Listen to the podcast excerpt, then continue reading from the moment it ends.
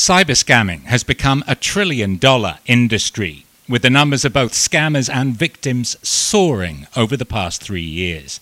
Let's take a deeper dive into Thailand's scamdemic.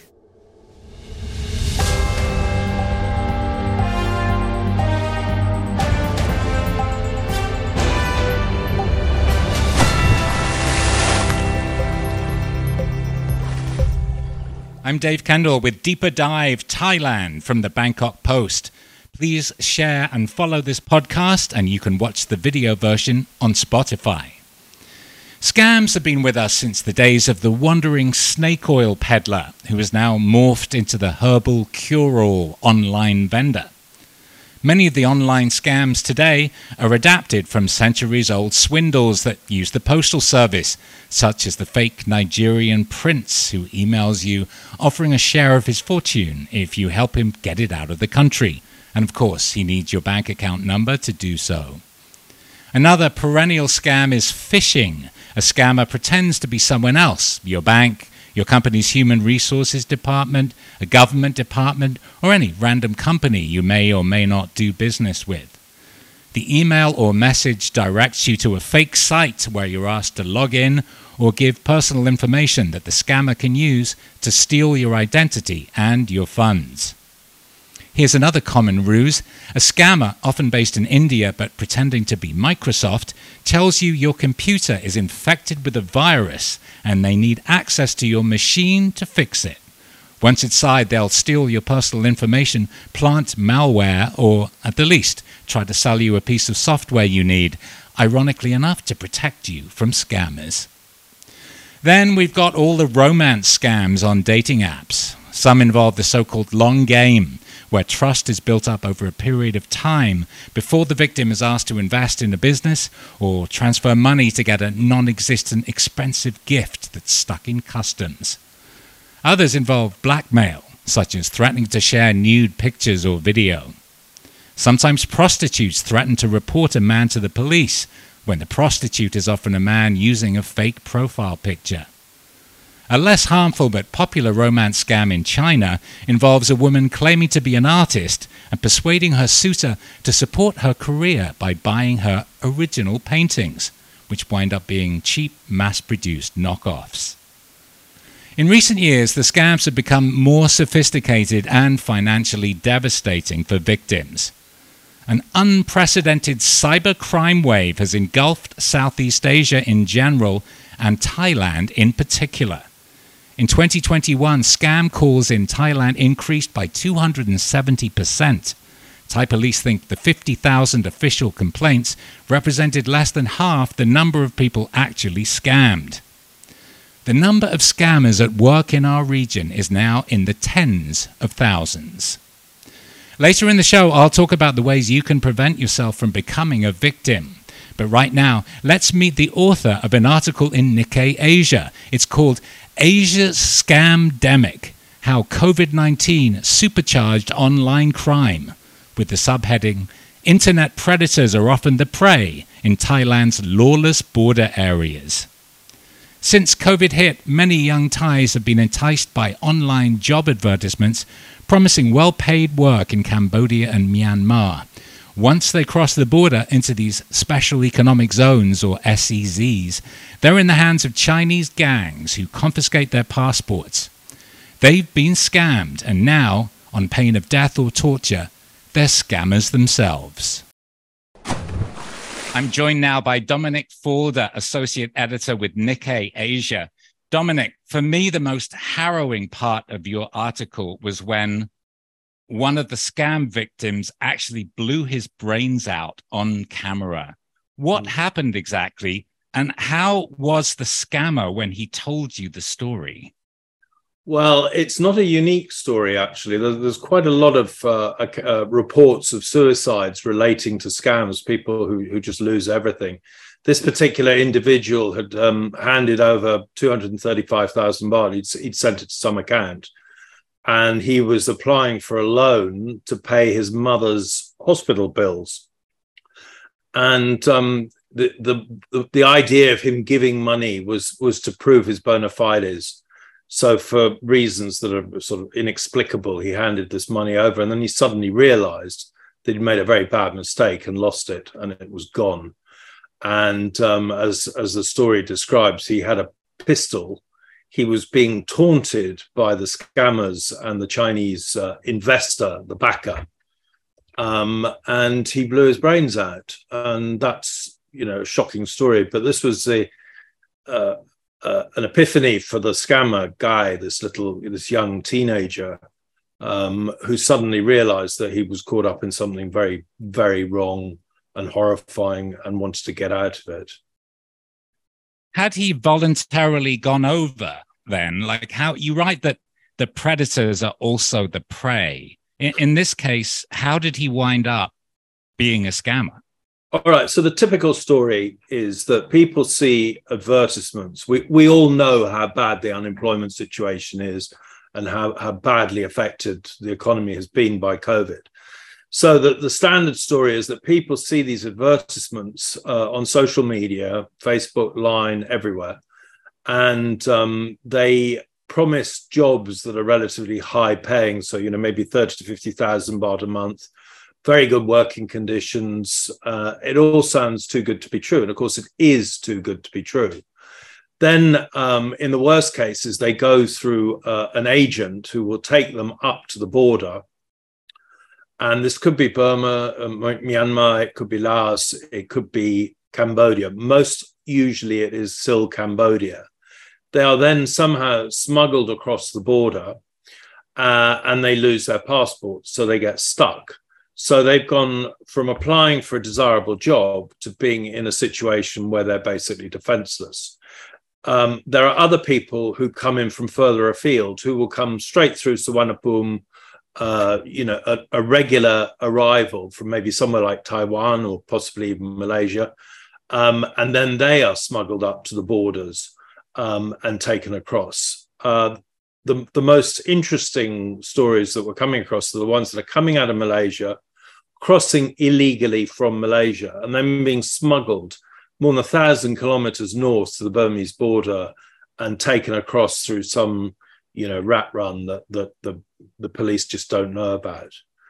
Um, so that, that that's the typical situation. And one of the problems that we've had with describing the numbers of people who are involved in scamming is that you have to make a distinction between people who get trafficked who get drawn into it because they thought they were applying for something else and never set out to be scammers. And then they have to earn back the money that, it, that was paid to get them there to recover their freedom and get back across the border.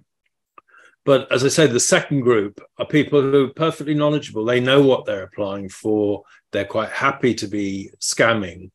Um, and I haven't come across anybody uh, in the course of doing this story that would, was able to give me what that split is. You know, are we talking mm-hmm. about 30%, 70% doing it willingly? Is it 50 50? We just don't know. And the other thing we just don't know is what the numbers are that are involved.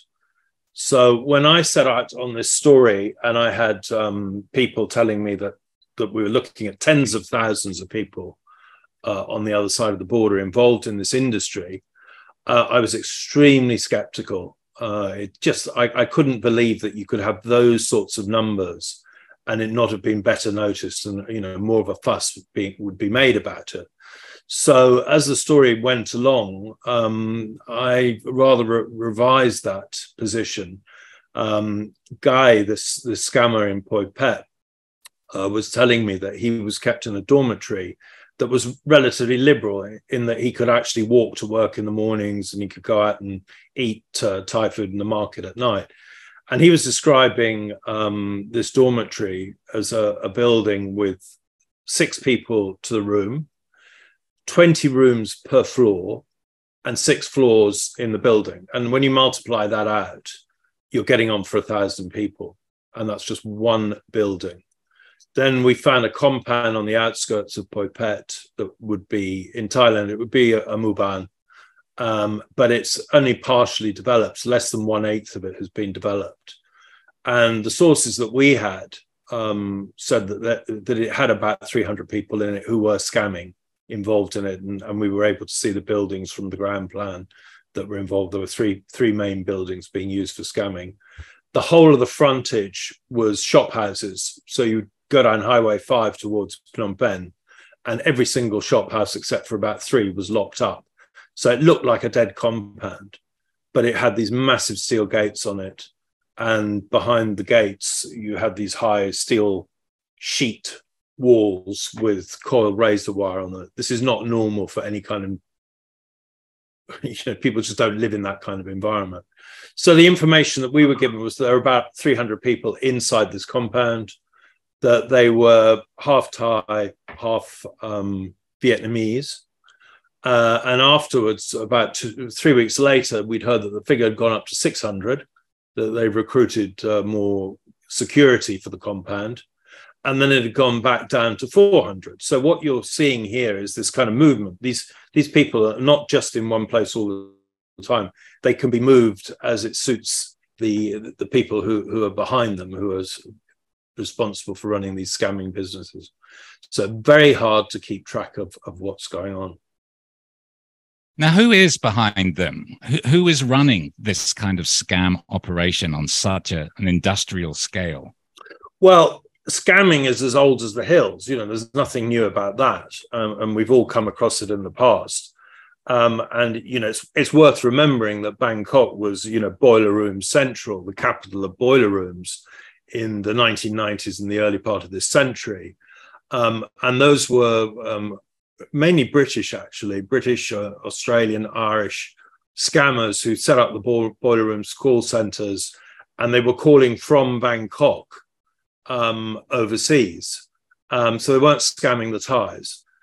This is a new, completely new development whereby it is the Thais that are being scammed, and they're being scammed from the Thai border. Not entirely. That the, there are scamming operations in Chiang Mai, in Pattaya, Bangkok suburbs. It doesn't take very much to do it, but they're being beginning to concentrate along the border in these SEZs because they're beyond the reach of the Thai law. So Thai policemen can't just walk in and arrest them. Um, and they have access, most crucially, to Thailand's outstanding telecoms infrastructure. I mean, Thailand has the best infrastructure in mainland Southeast Asia by a mile, whether you're talking about power supply, roads, um, water supply, telecoms, it's got it all. So if you're just over the border in one of these SEZs, you can just simply tap in to the uh, 5G system that's running efficiently inside Thailand and scan from there, but you're not under Thai jurisdiction. This is possibly one of the most scandalous things that you wrote in the article. You said that uh, opposite Shwe Kokko, just across the Moei River uh, in Myanmar, there mm. are six cell towers. 16. Di- 16. It's, 16. it's more than a dozen anyway. They're, they're in the fields and um, they're basically they're cornfields, you know, the same as you would see anywhere else. So nobody nobody needs a cell phone in well, very few people need cell phones in in cornfields, but the signal is extremely strong. It's 5G, four bar, and they're basically facing Shwe Kokko. So yes, and who has erected these cell towers? Um, the cell towers in Thailand are, are, owned by the three operators, mobile operators. So you've got DTAC, AIS, and True. Um, and it's not possible just casually for us to work out who's who owns which towers. So we're not we're not pointing fingers at anybody. I mean, you have uh, border to border 5G in Thailand. That's the situation. Um, and if it, you know, any operator will tell you immediately that they can't be responsible for what's on um, being their systems are being used for. Systems are used for criminal activity all the time. The question is whether those cell towers should be where they are in these instances. Why are there so many, and why are they pointing out of the country? Yes, I mean uh, the, the, the telephone system is clearly being used for scamming. Everybody knows that, and the police are right up against it. I mean, they've got uh, they've been um, dealing with um, things called scam boxes, and you can put 32 SIM cards into one of these things, and it just pulses, the SMSs, whatever's being used for scamming relentlessly at people. It used to be possible for people to buy 400 SIM cards at a time. And that has been stopped. And it's very important that, that, that it is now enforced. But basically, if you are in possession of more than um, five SIM cards, you're going to be asked for an explanation. Why do you need more than five SIM cards? So this is this is a, a sign that action is being taken, that they're they're catching up with a problem that got ahead of them very quickly, and um, this thing snowballed because of COVID. There's absolutely the, the correlation is absolutely clear. So you've got this terrible combination of unemployment, people losing their jobs, they're desperate for work, they're more gullible and vulnerable than they would normally be. Um, and then there's the much bigger regional picture. So if you go back um, to the sec- second part of the last decade, you'll find that China had, has these anti-corruption campaigns that they've been clamping down on uh, gambling. They don't like people going abroad, taking a lot of money out of the country to gamble. Uh, and that has meant that they moved on Macau, which was where a lot of Chinese would go to do their gambling. So the writing's been on the wall for Macau for probably the last six years. And what that has meant is that um, people who back gambling, people in the industry, have moved into mainland Southeast Asia, particularly Cambodia. So we saw this explosion of casinos in Sihanoukville, you know, the new Macau, uh, which kicked off in about 2016. So Sihanoukville exploded, and basically it's become a Chinese city. You, you, Cambodians no longer live there. Uh, and when we went about four years ago, it was intriguing that nobody actually knew how many casinos there were in town. It was exploding at such a rate there wasn't there wasn't anybody you could go to and ask officially how many casinos are there here. Um, so in 2019, um, the, there was a problem with online gambling. So people were running uh, casino operations inside Sihanoukville for mainland China, so that the Chinese were gambling remotely. And it became so serious that uh, the Chinese government asked the Cambodian government to clamp down and put an end to this. And you know they made a big fuss about it, um, but basically it didn't happen. Uh, the Chinese government, meanwhile, put pressure to bring back people uh, in back Chinese people, nationals, back home, um, and sort of try and reduce the uh, the number of people involved in basically criminal activity.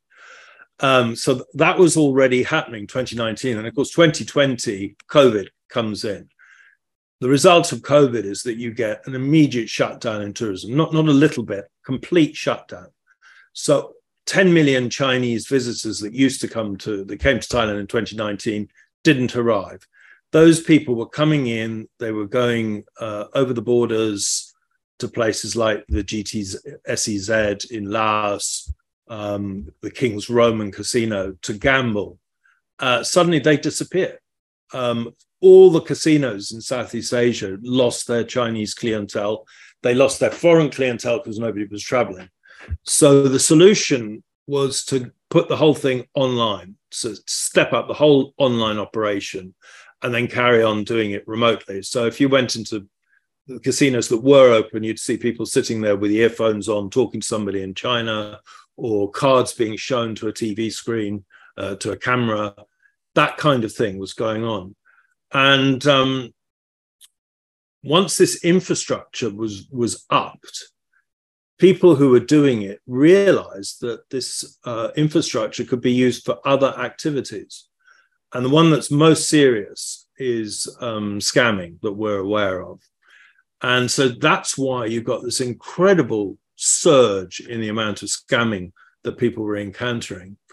Uh, and at the same time, it became far more sophisticated. So we have one um, example of um, people being rung up and told that they're about to be arrested um, and that they they're suspected of involvement in drug smuggling or what have you.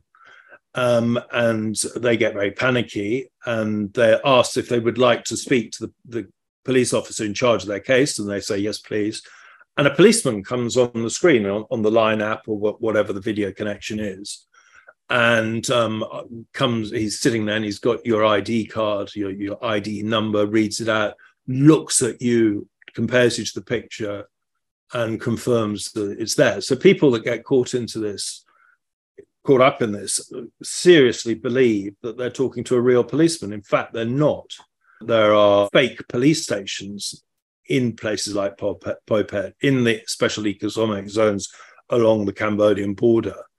And when people tune in, they see a, a, a, a, you know somebody who looks like a policeman. They see police station activity, people moving around, lots of noise and bustle, and um, you know they're taken in. And so then the policeman goes soft on them and says, "Well, maybe you're innocent. Um, let's check your accounts and see if we can see what the movements were like and whether you're connected to anybody else in this."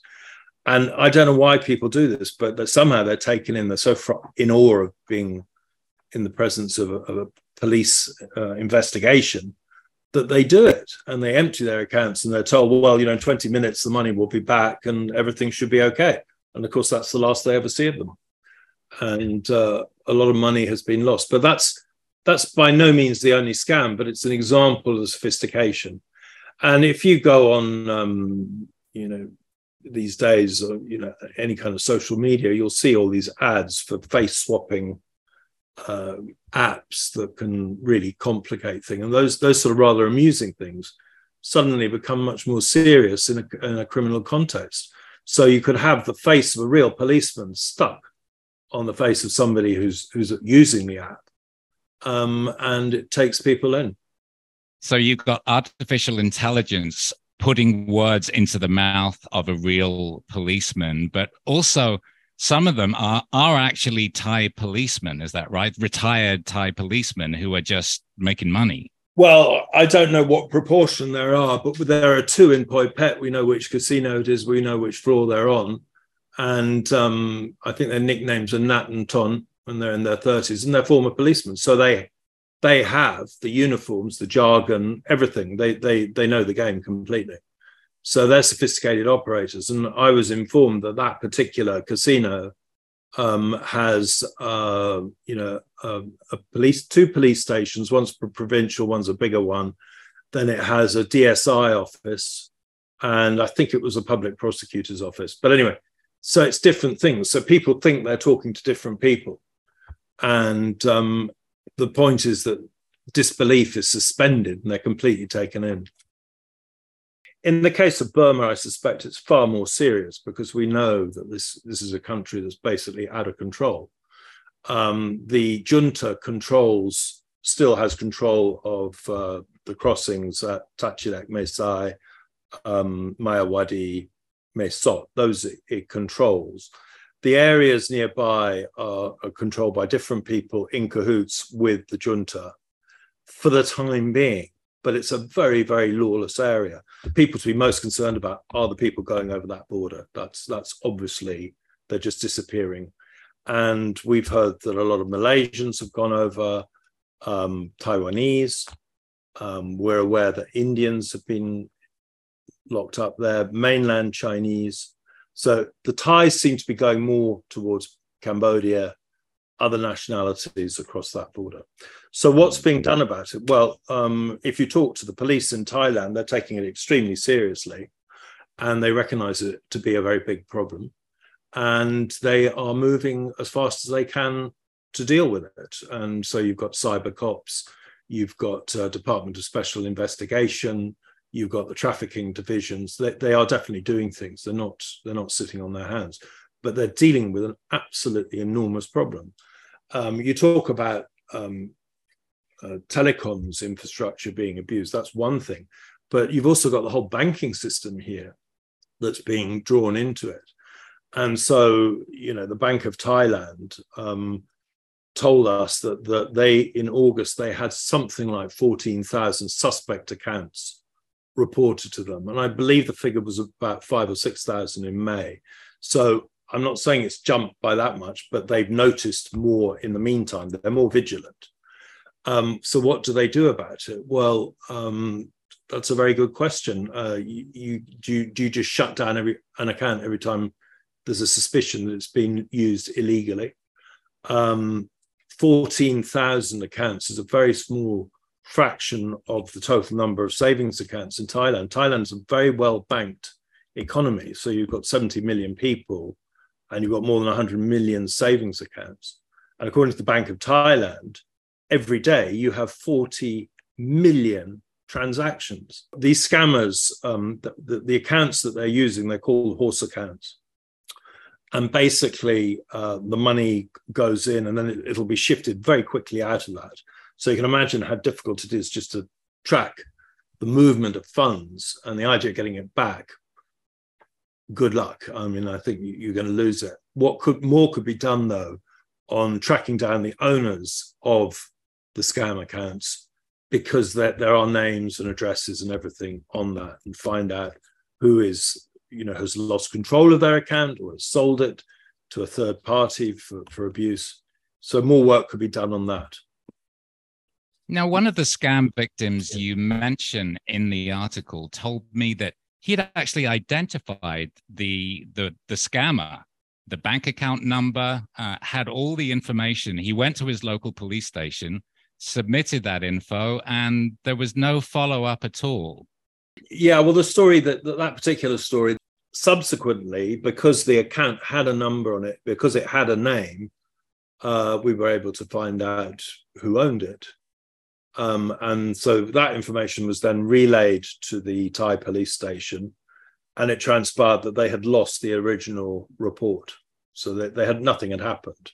So the whole report had to be refiled, and then it went into a bureaucratic procedure whereby two letters are sent out. If if the person doesn't respond to the second letter, then they send a, a warrant and police officers around to collect it.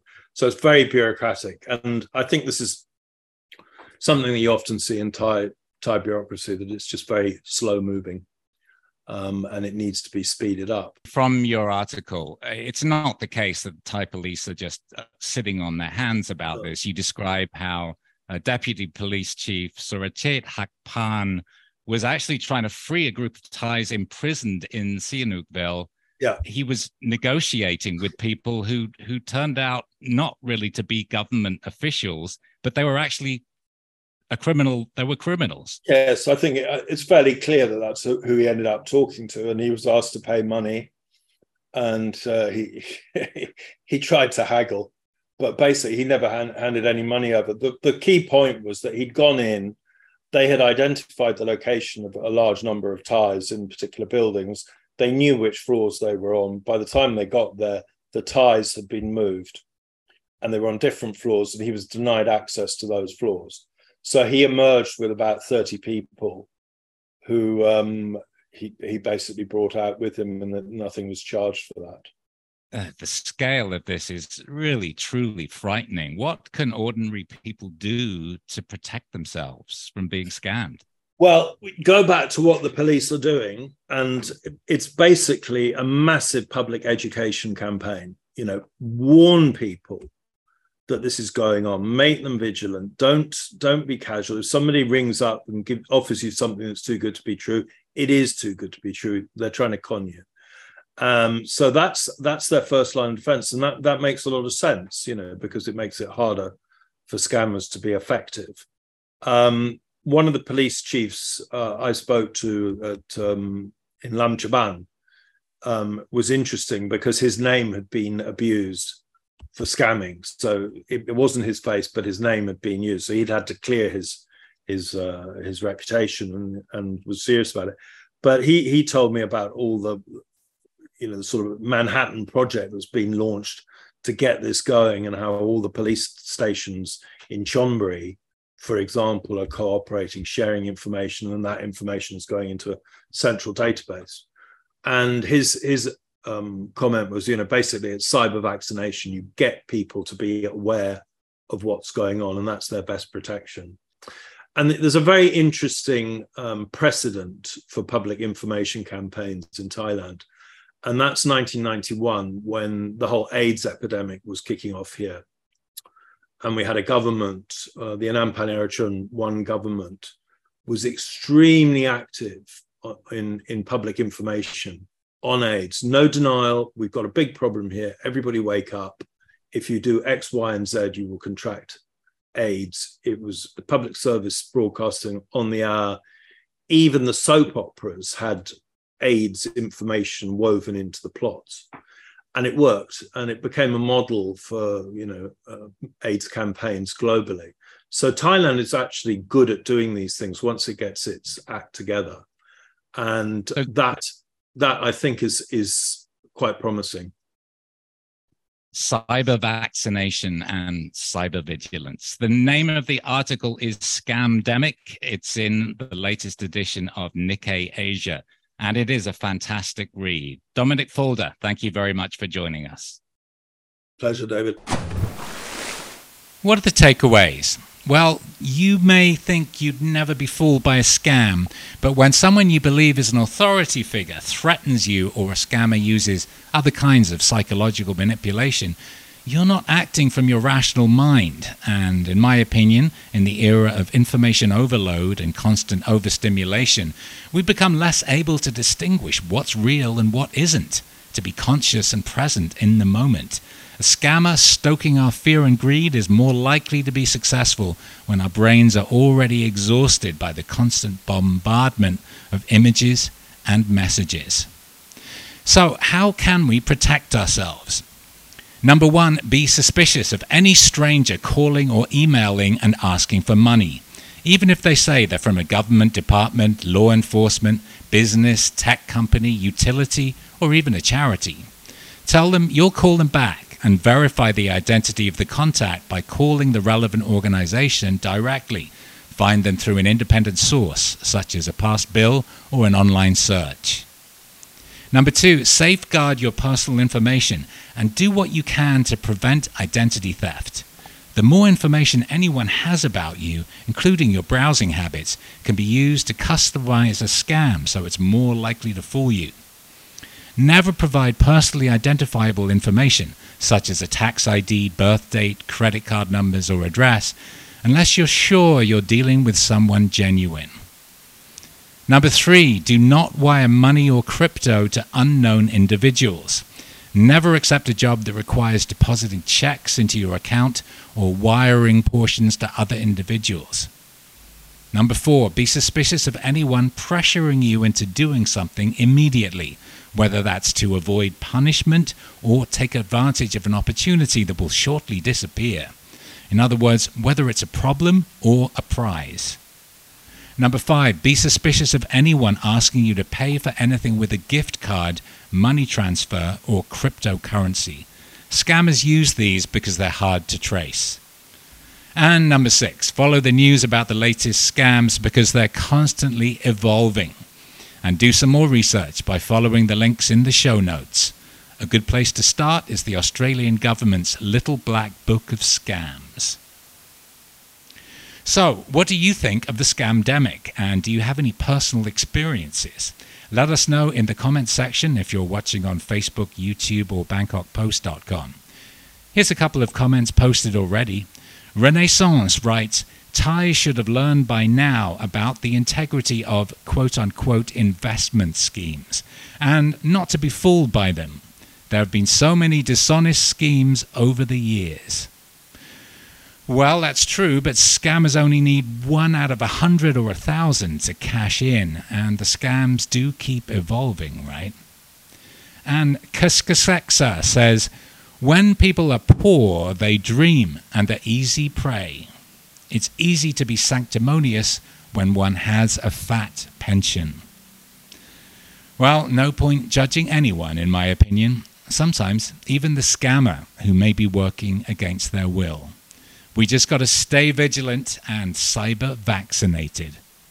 Thanks for watching or listening. Please follow and share the show. And of course, stay up with all the latest news about Thailand and the world 24 7 on BangkokPost.com.